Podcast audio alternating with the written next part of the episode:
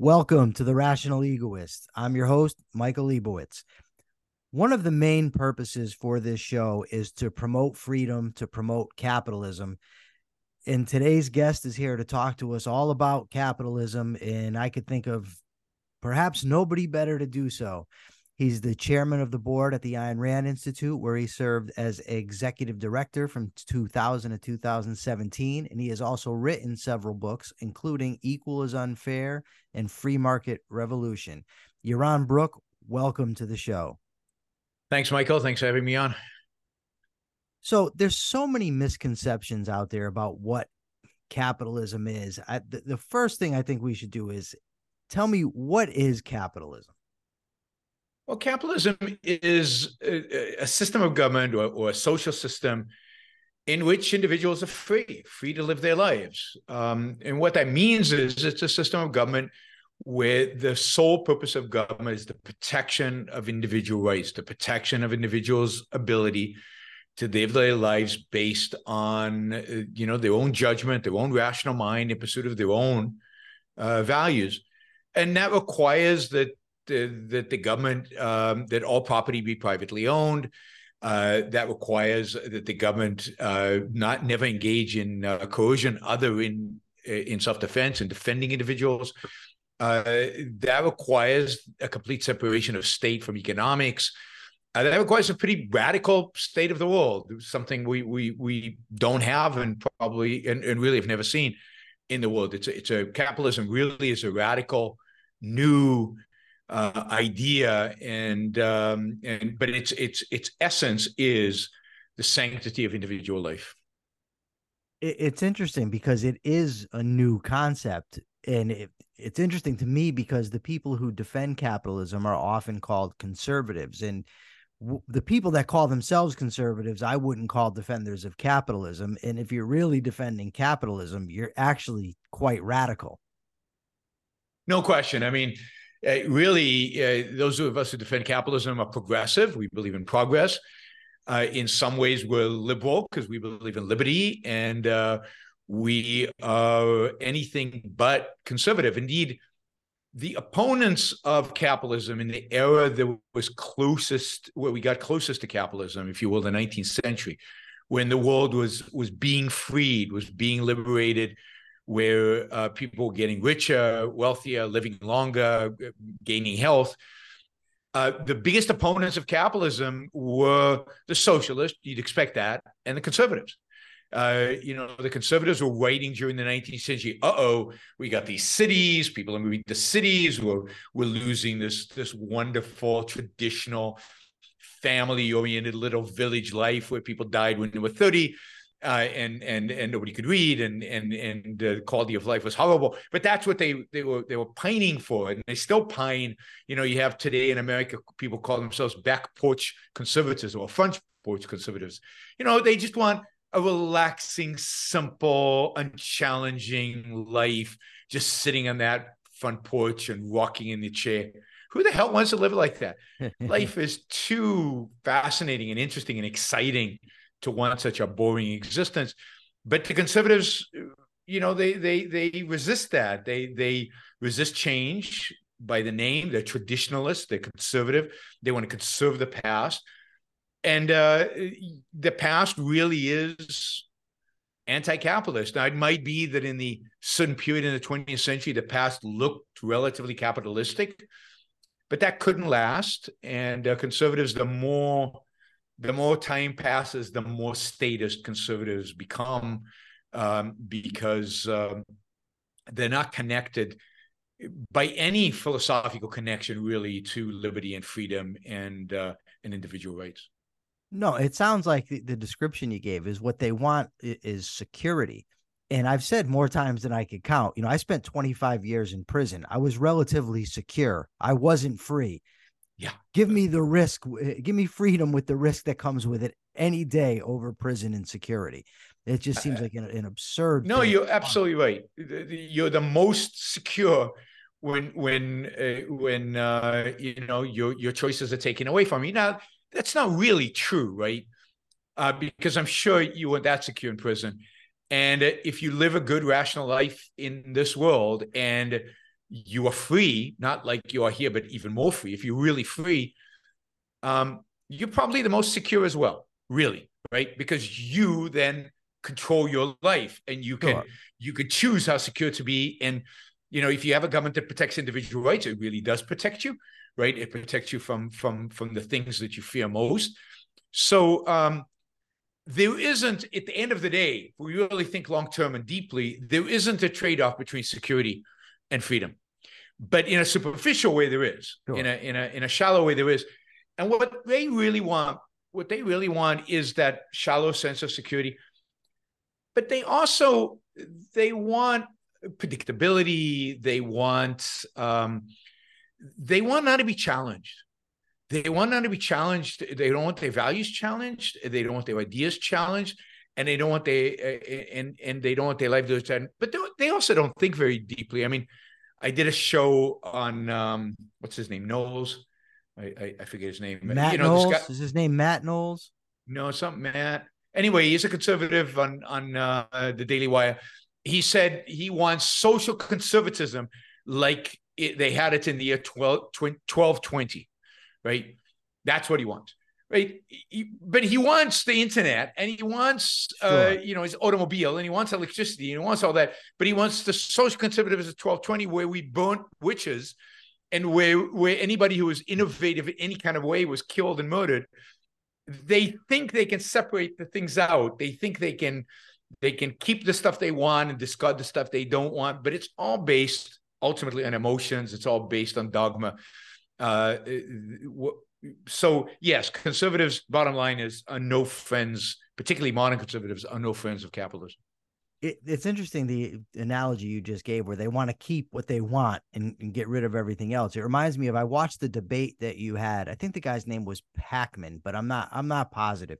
David David, David Pakman, Pakman yeah. yeah. And yeah he said, Don't tell me about how the poorest today are better off than the people were in the Roman Empire, because today we, which is a misnomer, but he says we, you know, have far more stuff than they had back then. And to me, it's like saying, well, basically what he was saying is that there's enough now to redistribute to everybody. Yep. But yep. to me, it's as if there's a golden goose and people love the golden eggs and they say okay we no longer need the goose let's kill it because we don't like it and we'll just keep the eggs and spread them around but then you're not going to have any more eggs and if you get rid of the capitalist system that produces the wealth so that you can redistribute it pretty soon you're not going to have the wealth at all. Well they they would deny that. They would basically say and this is true right? I think i think the clever ones want to keep the goose uh, just alive enough so they can lay the eggs and they can steal it. And, and of course, they realize they might have to give up a few eggs because under freedom, the goose would lay a lot more eggs. but but so by stealing them, you know, the the the the, the but they they still want the golden goose alive, and that's why somebody like Elizabeth Warren will say, "Oh no, I'm a defender of capitalism. I believe in capitalism. I just want to control it and regulate it and tax it and, and manipulate it." but they realize there's something there. And, and that's why almost nobody will call themselves a communist, and nobody, almost nobody will call themselves an out and out socialist. They'll call themselves a democratic socialist, and they'll think that they they want Denmark, right? And and and Denmark taxes people very highly, just to keep them alive, just enough so that they don't leave or they don't they don't stop laying the golden eggs, some eggs at least, and then they do massive redistribution but Denmark's not all the way socialism. It's not all the way communism. And, and they all pretend they don't want that because they realize that they need the entrepreneurs to keep on producing. And they also think that entrepreneurship would happen it, it, even with just a little bit of freedom. Uh, they, they, you know, most most people out there pretty ignorant of history and pretty ignorant of, uh, I mean, very ignorant of history, pretty very ignorant of history, but also ignorant of how other political systems and how other cultures have evolved and and and and produced. So you just mentioned history, which brings me to my next question. Now I know pure capitalism has never existed, but people, in order to survive, have always done some measure of producing and trading. When do we see the emergence of the closest that we've come to capitalism and you know where the freest markets were? When and where did that happen? Well, again, I, I don't think capitalism is markets, right? Markets are one aspect of capitalism. Okay. Capitalism is the protection of individual rights. And you don't really get that. You don't get it until there's an explicit recognition of, of rights, that rights exist, that there is such a thing as rights.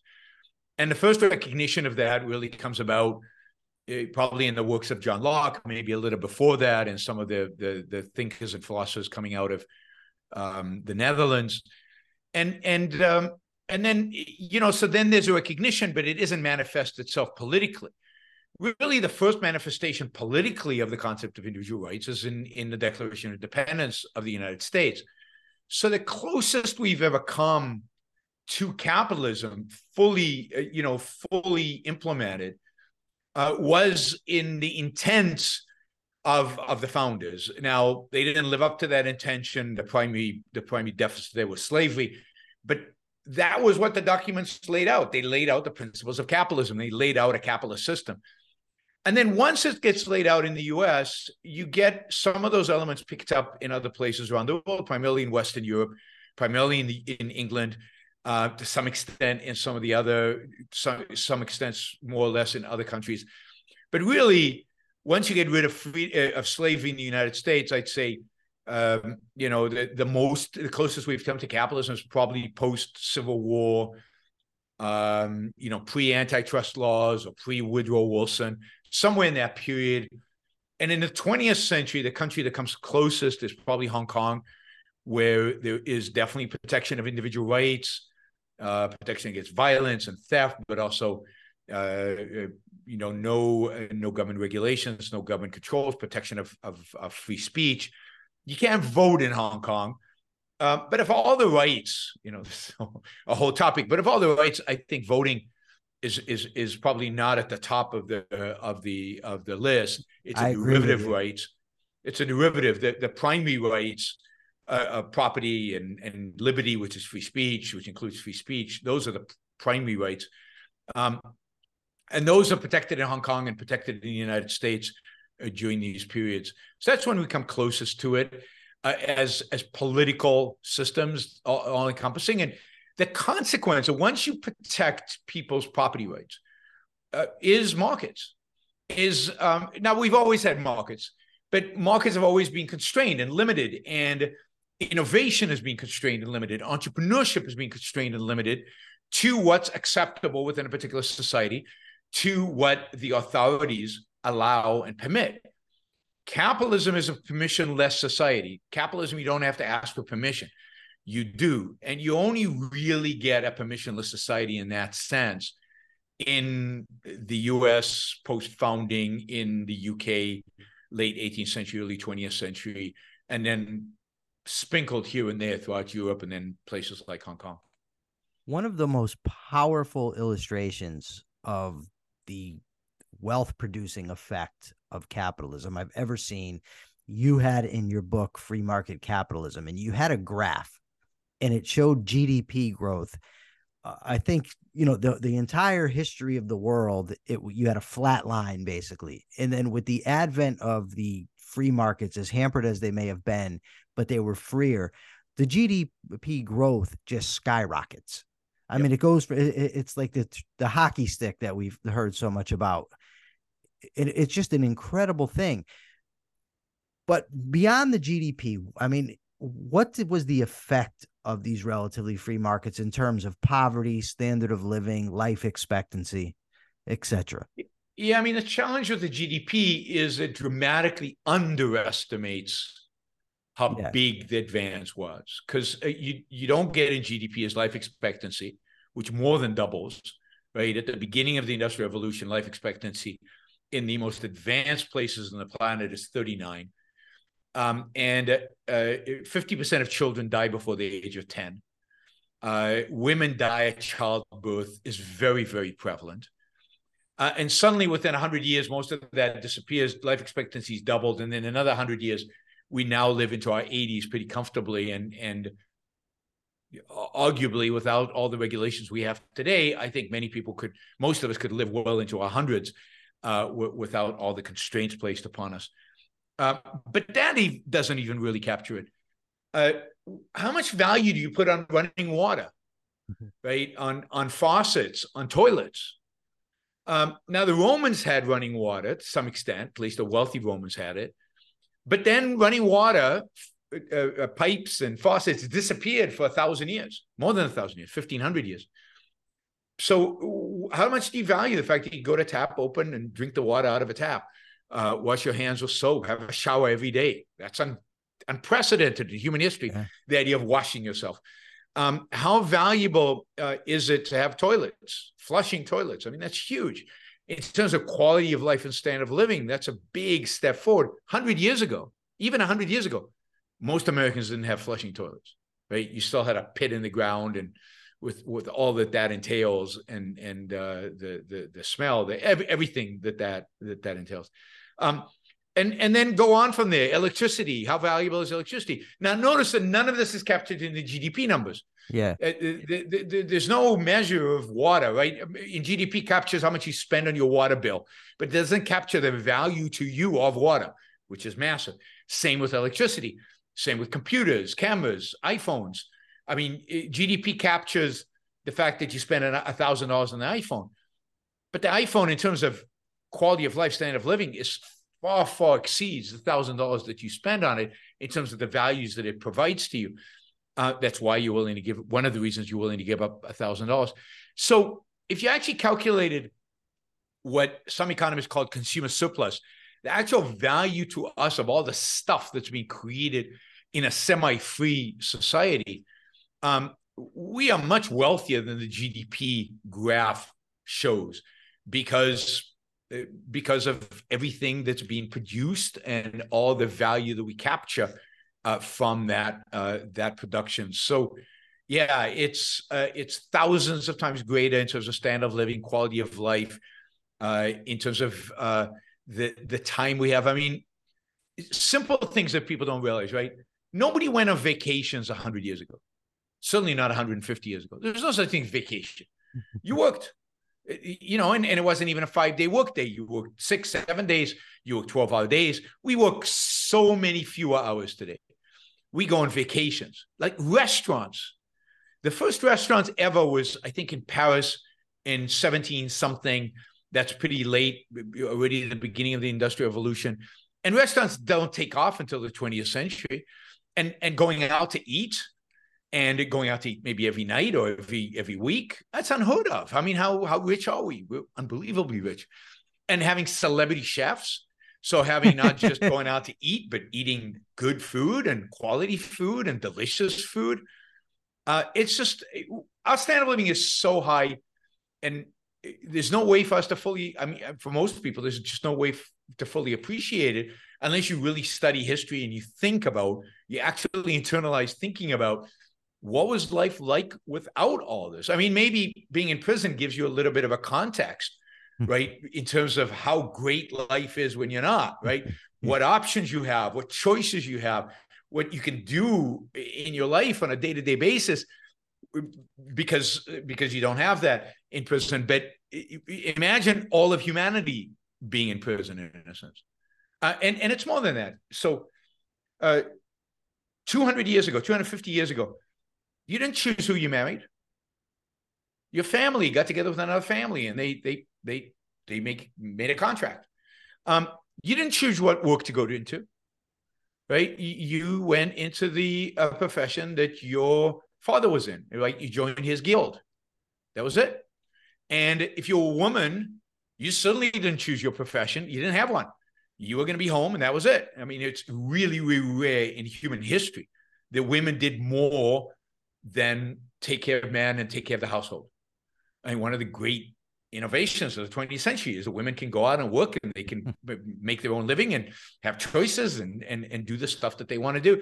So, eh, so eh, you know, in every respect, our lives were constrained and limited to very very few things that we had control over before the beginnings of capitalism. And again, we don't have an appreciation for that. So, how much does that contribute to our standard of living and quality of life? The fact that you can yeah. choose what profession you can change professions midstream. You can have five professions. Nobody, nobody careers. You, nobody limits you. Or you, romantic love. How valuable is romantic love to human uh, uh, to human life? But romantic love is a modern concept. It's it didn't really exist back then because you couldn't do anything with it.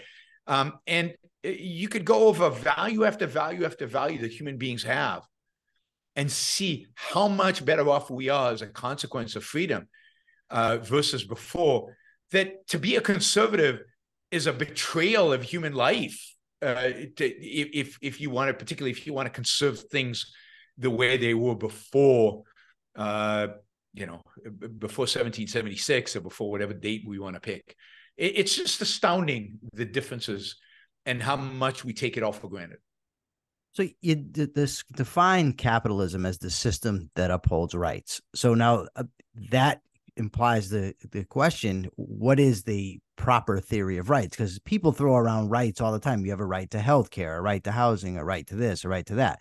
Now, I believe, and I think it's been clearly demonstrated that Ayn Rand has a has developed or elucidated a proper theory of rights. Can you tell us a little about that? Yes, I mean Ayn Rand. Ayn Rand defines rights very clearly, and rights are a um, you know essential concept in in her philosophy. Rights are a concept that bridges morality and politics. Rights are fundamentally a moral concept, not a political one, but they're a bridging concept between morality and politics. And this is her great innovation, and this is what many of uh, many people don't really get particularly the, the libertarians out there, don't really get is that you can't have the concept of individual rights. It doesn't mean anything. Uh, and it doesn't relate to anything. You certainly can't defend it philosophically unless you have a specific view of, of morality. Um, and you can't have a specific view of morality unless you have a specific view of human nature and of, of epistemology. You need philosophy, an entire philosophy. Um, uh, in order to understand the concept of individual rights, to defend it and to articulate it and to and and and really to understand it fully. So, uh, you know, why is this? Well, individual rights protect the individual's mind in order to to his ability to use his mind in order to live, to live for his own sake, for for for the sake of the pursuit of his own values, not somebody else's values, not the government's values, not the, the majority's values, not the, the tribe's values, but his values. Now, that has you have to you have to uh, uh, think about that as being legitimate, right? Me using my mind. Ooh, wait a second, I have a mind. That's cool. Um, my mind's efficacious. Hmm, some philosophers don't think so. Plato didn't think so. He thought I was just living in a cave and seeing shadows and never really interacted with real reality. And and and the Catholic Church certainly doesn't think I should have I have a mind that I can use in order to discover real facts about the world and and guide my life based on it. No, I have to read ancient books and listen to prophets and and do what the Pope tells me. That's that's that's what I have a mind for is to listen and obey. So um, the very fact that we are rational animal the very fact that reason is efficacious are, deeply metaphysical and epistemological statements that you have to be able to defend in order to defend rights. Because if you don't have a mind, if by nature you're just an obeying entity, an entity that just obeys, or as some would have it, you're just a feeling entity. And, and all that matters is how you feel. And you can do whatever the hell you want, just guided by feelings then you know it's unclear you should have rights. It's not clear that we want to trust your judgment or you should trust your judgment, right? You have to have a clear view that judgment matters. Um, so rights are the thing that in a social context facilitate you using your mind. But the fact that your mind is efficacious has to be established philosophically, in reality and philosophically. And then use your mind for what? Because it's your mind. Well, that already sounds a little selfish because your mind. Why not their minds? Why not somebody else's mind? Why, why are you just listening to you? Um, and then in pursuit of whose values? Your values. Well, that's certainly selfish. Um, wait a minute. Is self interest okay? Is it okay to pursue your own values? Is it okay to, to, to guide your life by your own mind? Well, but that's ethics, right? That's a whole theory of ethics. If you're an altruist and you believe that the purpose of life is other people's well-being, well, then why would I pursue my values? Shouldn't I be listening to other people and pursuing their values? They need rights in order to do that. maybe the government is the best instrument to convey to me what other people need so that I can sacrifice for them. Uh, maybe maybe the group can do that somehow for me. Maybe uh, there's a shortcut. Uh, if if you believe that the proletarian are what's important in life, well, the proletarian needs to tell me what how where can I sacrifice? Just show point to me what, what the sacrifice is. So uh, you know, collectivism, altruism, un- various forms of unreason, from faith to emotionalism, all of them basically undermine rights. There is no rights if you accept those theories. There, there is no purpose for rights. Rights un- unnecessary uh, because human beings are not the kind of being that even John Locke, never mind Ayn Rand, thought they were. So for Rand, rights are recognition that individual human beings have a moral right to pursue their own happiness and to they can only do so by using their reason and that the enemy of reason is force is coercion so that when individuals enter into a social environment with there are other people and, and really were born into such an environment the concern is well what about other people trying to force me coerce me to do things i don't want? Taking my stuff sticking a gun to my head. And we need we need a, a, an agreement that you can't do that. And that we need an agreement that recognizes that each one of us must live by his own judgment in pursuit of his own values and therefore we can't coerce force our own values onto somebody else our own judgment our own minds onto somebody else and you know that agreement that agreement basically is uh, we establish a government in order to, to do that. We establish a government in order to um, basically have the monopoly over the use of force in order to preserve that liberty, that freedom that we have. Uh, and and it's it's a unique institution. It's it's a one of a kind, uh, but it's an institution that that's its sole responsibility. And so you can't have a right to somebody else's stuff because that legitimizes coercion by its its its very essence. It means that you can go take that stuff, or, so, or you can hire somebody to take that stuff, hire the government to go take your stuff to give it to you.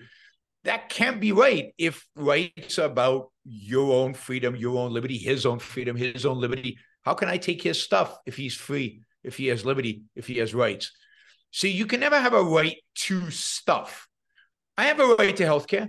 My right to healthcare means that I have a right to go out there and uh, choose a doctor. And if he's willing, if I can negotiate the right fare with him, the right uh, uh, payment, um, that we can transact and I can get the treatment that the two of us agree upon. And the FDA and the, I don't know, thousand other government regulatory agencies have no business interfering in the agreement I made with my doctor, my hospital, or my whatever. And, and that's the sense in which I have a right to healthcare. And that's the sense in which socialized medicine and government intervention in healthcare, Medicare and Medicaid and everything else is an interference and a negation of my right to healthcare. I love Rand's theory of rights because she ties it to reality. It, it, goes to morality, and her theory of morality is clearly, in my view, proven a, a lot of times when political theorists are making their arguments, they make moral arguments in midstream. What I mean is they just assume that their view of morality is correct. There's no justification for it. I watched this morning, you had a debate at Yale about the, the fairness of equality. And the, your your opponent was saying, well it's you know we have moral implications to this moral implications to that. And people do that frequently. A few months ago i interviewed the editor from mother jones uh, michael mechanic and we were talking about inherited wealth. And finally i asked him i said well you're you're making a moral argument correct and he said yes i said okay well please tell me by what standard of morality you're making this judgment and he looked at me like i was crazy Oh yeah. And he said, "Well, I, you know, that's what I like." And I said, "Well, if you're going to talk about using force, I'm going to need a hell of a lot more than Michael Mechanic happens to like something." He, he, you know, but a lot of people do that.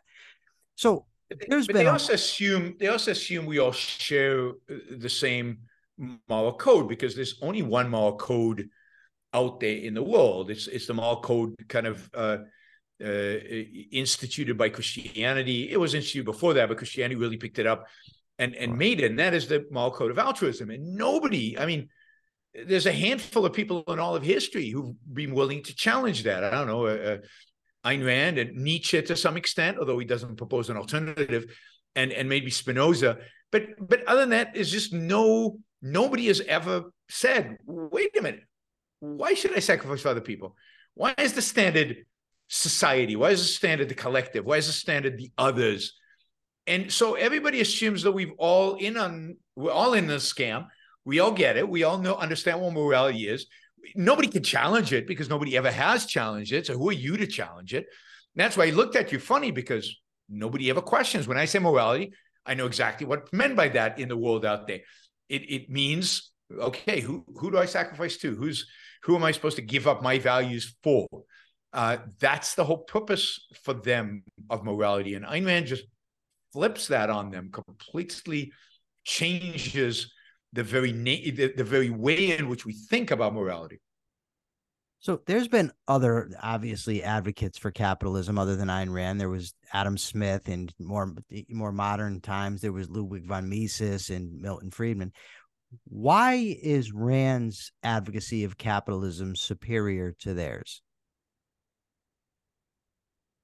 Well, I mean, eh, you have to separate eh, them somewhat. I mean, Adam Smith is a moral philosopher and, and also an economist who defends capitalism, but he very much defends capitalism from the perspective of its social utility. He, he's he's very um, he does not want to embrace kind of the the egoistic motivation of let's say the baker for breaking the bread even though he recognizes that ultimately what motivates an entrepreneur and what motivates a consumer is their own well-being. He does not embrace that morally. He rejects the idea of that being moral. And he says look we know self-interest is a vice but uh, if you add these vices up the baker's vice the consumer's vice the entrepreneur's vice in starting their business and pursuing their own self-interest, somehow society's better off. Call it the invisible hand. It, it, it, it somehow produces an outcome that is good for, quote, society. Well, that is so full of holes. The state has run all over that one, right? I mean, how can how can how can a bunch of vices produce a virtue? If you add up vices, don't you get a vice, a bigger vice? Uh, and uh, you know, what is this good for society? How do we measure? How can we tell? Who gets to decide? Uh, okay, maybe some freedom is good for society, but complete freedom, even Adam Smith, after all, wanted there to be a central bank and wanted certain regulations. We can't we can't have complete laissez-faire because there's this social utility standard that can be is completely subjective. There's no objective way to determine what social utility actually means. We don't walk around with utility functions in our head and I can say, okay, if I move that, then the utility moves that way and I can add them all up. It just it doesn't exist.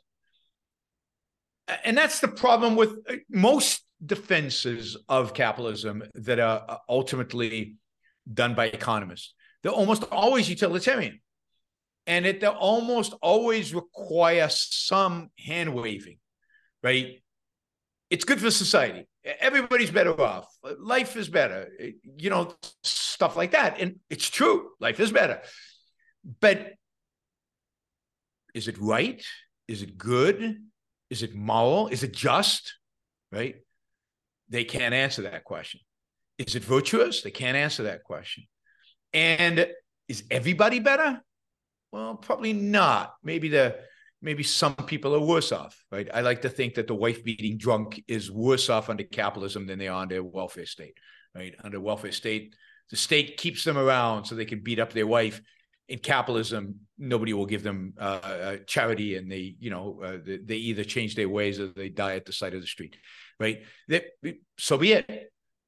But so, but they have to insist everybody's better off because they can't make moral judgments, right? Because there's no morality or they or they don't want to touch morality, or the wife beating drunk is a victim, really, right, of his circumstances, and we should really feel sorry for him. So it, it, there's no way out for them, and uh, all the economic arguments, even the best, von Mises, I think, has the best, right? Um, ultimately, uh, fall on deaf ears because people want moral arguments. They want to know that capitalism is not just good somehow materially, but they want to know or they want to have a sense that capitalism is also just and right. And as long as the morality is an altruistic morality, uh, morality of collectivism, it doesn't add up to them, right? Capitalism is about individualism. Capitalism is about people pursuing their own values, pursuing their own happiness, pursuing their own values, which means their own businesses, their own ideas. Yeah, maybe that somehow increases GDP, but that sounds really selfish to me. And I don't trust selfish people, and therefore capitalism is not to be trusted. And what about the poor? Don't forget, what about the poor? What about them? That's true. So, outside of objectivism, who do you think has made the best pro capitalism argument? I mean, you mentioned von Mises uh, uh, in the economic realm. I would agree, by the way. But out, but it, is, did von Mises make the best case outside of objectivism, or is there somebody else? No, I think I think Mises makes the best case, certainly from an economic perspective. But but but he has a he has a certain understanding and and and respect and value for freedom, for liberty. Uh, you know, there are other thinkers uh, throughout the ages that have contributed um, to our understanding of capitalism uh, as a both a political system and economic system, going back to to to John Locke and and through the ages who have emphasized the, the value of individual rights and then the value of they didn't have a complete the value of, of economic liberty. They didn't have a complete understanding of capitalism or complete defense of capitalism. But people like bastiat certainly uh, have done a lot to promote the ideas of liberty and of ideas of freedom in the economic realm but also in the personal realm. Uh, but there's there's really there are very few people today who um, actually make the argument for capitalism as a, as a whole system um, you know, so many so many libertarians uh, uh, revert to uh, anarchy uh, in order to defend markets. They think they have to be anarchists in order to defend liberty and freedom, and as a consequence, I think they completely undermine the defense of liberty and freedom. Uh, and uh, and and so many of the defenders of capitalism defended on kind of subjectivist grounds, not subjectivism as Mises talked about in economic transaction, but subjectivism, morally subjectivism, the way we want to live our lives, subjectivism and political values, subjectivism all over the place, um, and um, moral subjectivism in that. So I, I, so I don't think they are very good defenders of capitalism today. And then you see the conservatives who undermine it, or, or Nikki Haley, who's running for president, wrote an op-ed in the Wall Street Journal about you know defending capitalism but it's filled with uncapitalist kind of things uh, and, and filled with statist uh, statements and filled with the collectivism that undermines capitalism. Same thing is true of Hayek, unfortunately. Hayek, who everybody thinks is, you know, within the free market world is treated as a god, is very mixed. And Ayn Rand was very critical of Hayek uh, because of his compromises with with statism and because of the of the um, uh, you know, the, the, the the implicit collectivism that some of his ideas had, and his unwillingness to be, you know, consistent and uncompromising. The same with Milton Friedman. You know, Mises is the great virtue of Mises is he was not, he was consistent, he was uncompromising, and and he was an anarchist in spite of people uh, people today using his name to to to sell anarchist ideas in my view, people for, will tell me that I need to support conservatives because they're the lesser of two evil, but some even go so far as to say that they're pro capitalist. Uh, I've had people tell me, well, Donald Trump is like an Ayn Rand hero. I mean, that is just so absurd to me. And I actually think that the conservatives, uh, when it comes to capitalism, are worse than liberals for the very reason that if if I'm somebody that's coming up and I don't know anything about politics. And I'm hearing that conservatives are the ones for capitalism. Then I hear Donald Trump out there talking about immigration restrictions and trade restrictions. And he's to, you know, threaten this company and that company. And we got to keep the social safety net and all that thing. Then that to me, I mean, that's just socialism light, right? In in your view, am I wrong? Are, are conser- or are conservatives really the bigger threat?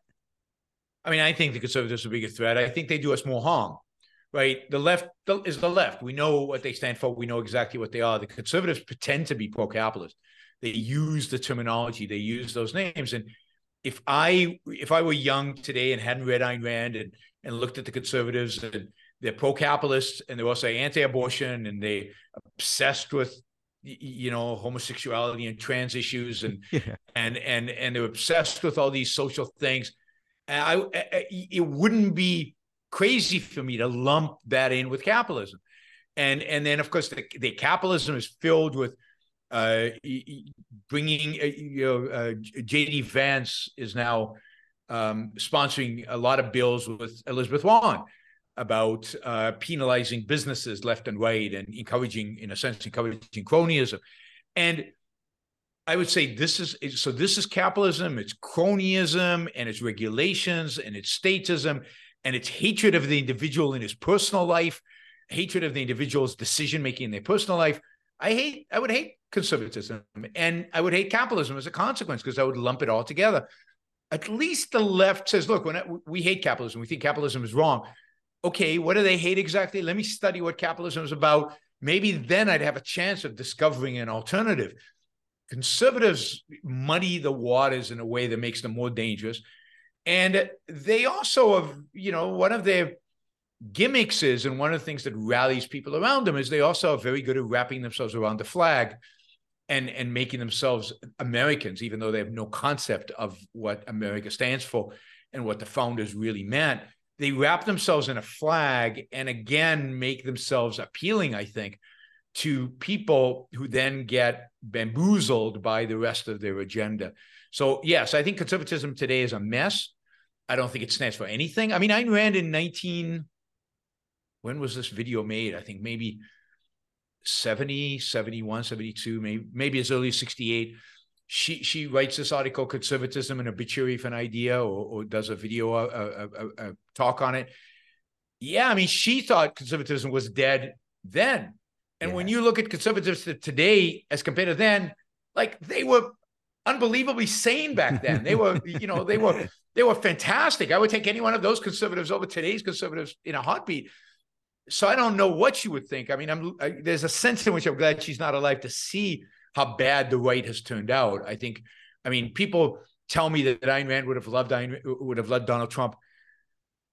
I think she, I, I, can't even imagine the fury she would have had at a Donald Trump like character and, and, and him, given the reverence she had with the president of the United States and how important she thought that role was, the way she would look at a Donald Trump. I, I, I, I, as much as I despise him and as much as a lot of people don't like him, I think that's nothing as much as Ayn Rand would have despised him. I think you're right. I mean, she didn't vote for Reagan. And when yeah, it comes exactly. to these ideas, Reagan is far superior to Trump. Yes. So I, I mean, I, Reagan has his flaws, particularly religion, but he, he, he is better than any Republican, you know, uh, in in in politics today by far. And um, and yeah, uh, if Ayn Rand didn't vote for Reagan, there's no way she votes for a uh, for Donald Trump. No. Well, before I let you go, I got to ask you what are your what what are your thoughts on the future? Are you optimistic? Can we ever get to a capitalist society, if not an objectivist society? Could we at least establish some semblance of what this country was intended to be? Well, I don't think you get one without the other. So I, I don't enough. think you get capitalism without objectivism. Uh, you know, whether it's uh, at least significant influence of objectivism. It's not the case that everybody has to be an objectivist, but it certainly has to be a, the the dominant intellectual movement in the culture. That's the only way you're actually going to get full fledged capitalism. Uh, can we ever have that? Sure, um, as long as you're not putting me down on a date. Um, uh, Next we, Tuesday, we three o'clock. three o'clock on Tuesday. I'm look. I'm. I'm. I'm. It depends on the day you catch me. Generally, I'm pretty pessimistic about the world um, these days. I, I. I don't see any way anything positive happens in the next decade or so. It's just people are so. I mean, it, it seems to me right now that people are so mindless. People are so unthinking and and much more tribal than they used to be. At least in my lifetime, it seems like we're at peak tribalism right now and peak uh, mindlessness right now. and and this can't end well. I mean, this has to result in negative consequences. There's just there's just no way around that. So so I don't see how the next 10 years don't go really badly. But once you go out 20 years, who knows? Things can turn around. We know human beings are capable of thinking. We know human beings are capable of of uh, of doing good and and producing and and being responsible. We know all that is possible, uh, and it is ultimately an issue of free will to get people to reverse and and and go in the right direction. So I do think it's uh, it's possible, but it's a long term project. You know, it's it's uh, twenty years before we see a, a improvement. Maybe fifty to hundred years before we actually see a full fledged capitalist uh, society. Okay, is there anything I forgot to ask you, or or that I I didn't let you get in? because it's an important topic. I want to make sure we cover it adequately. Well, I mean, uh, yeah, there's a million questions that can be asked So I, I, I have, you know, nothing's going to pop into my mind right now.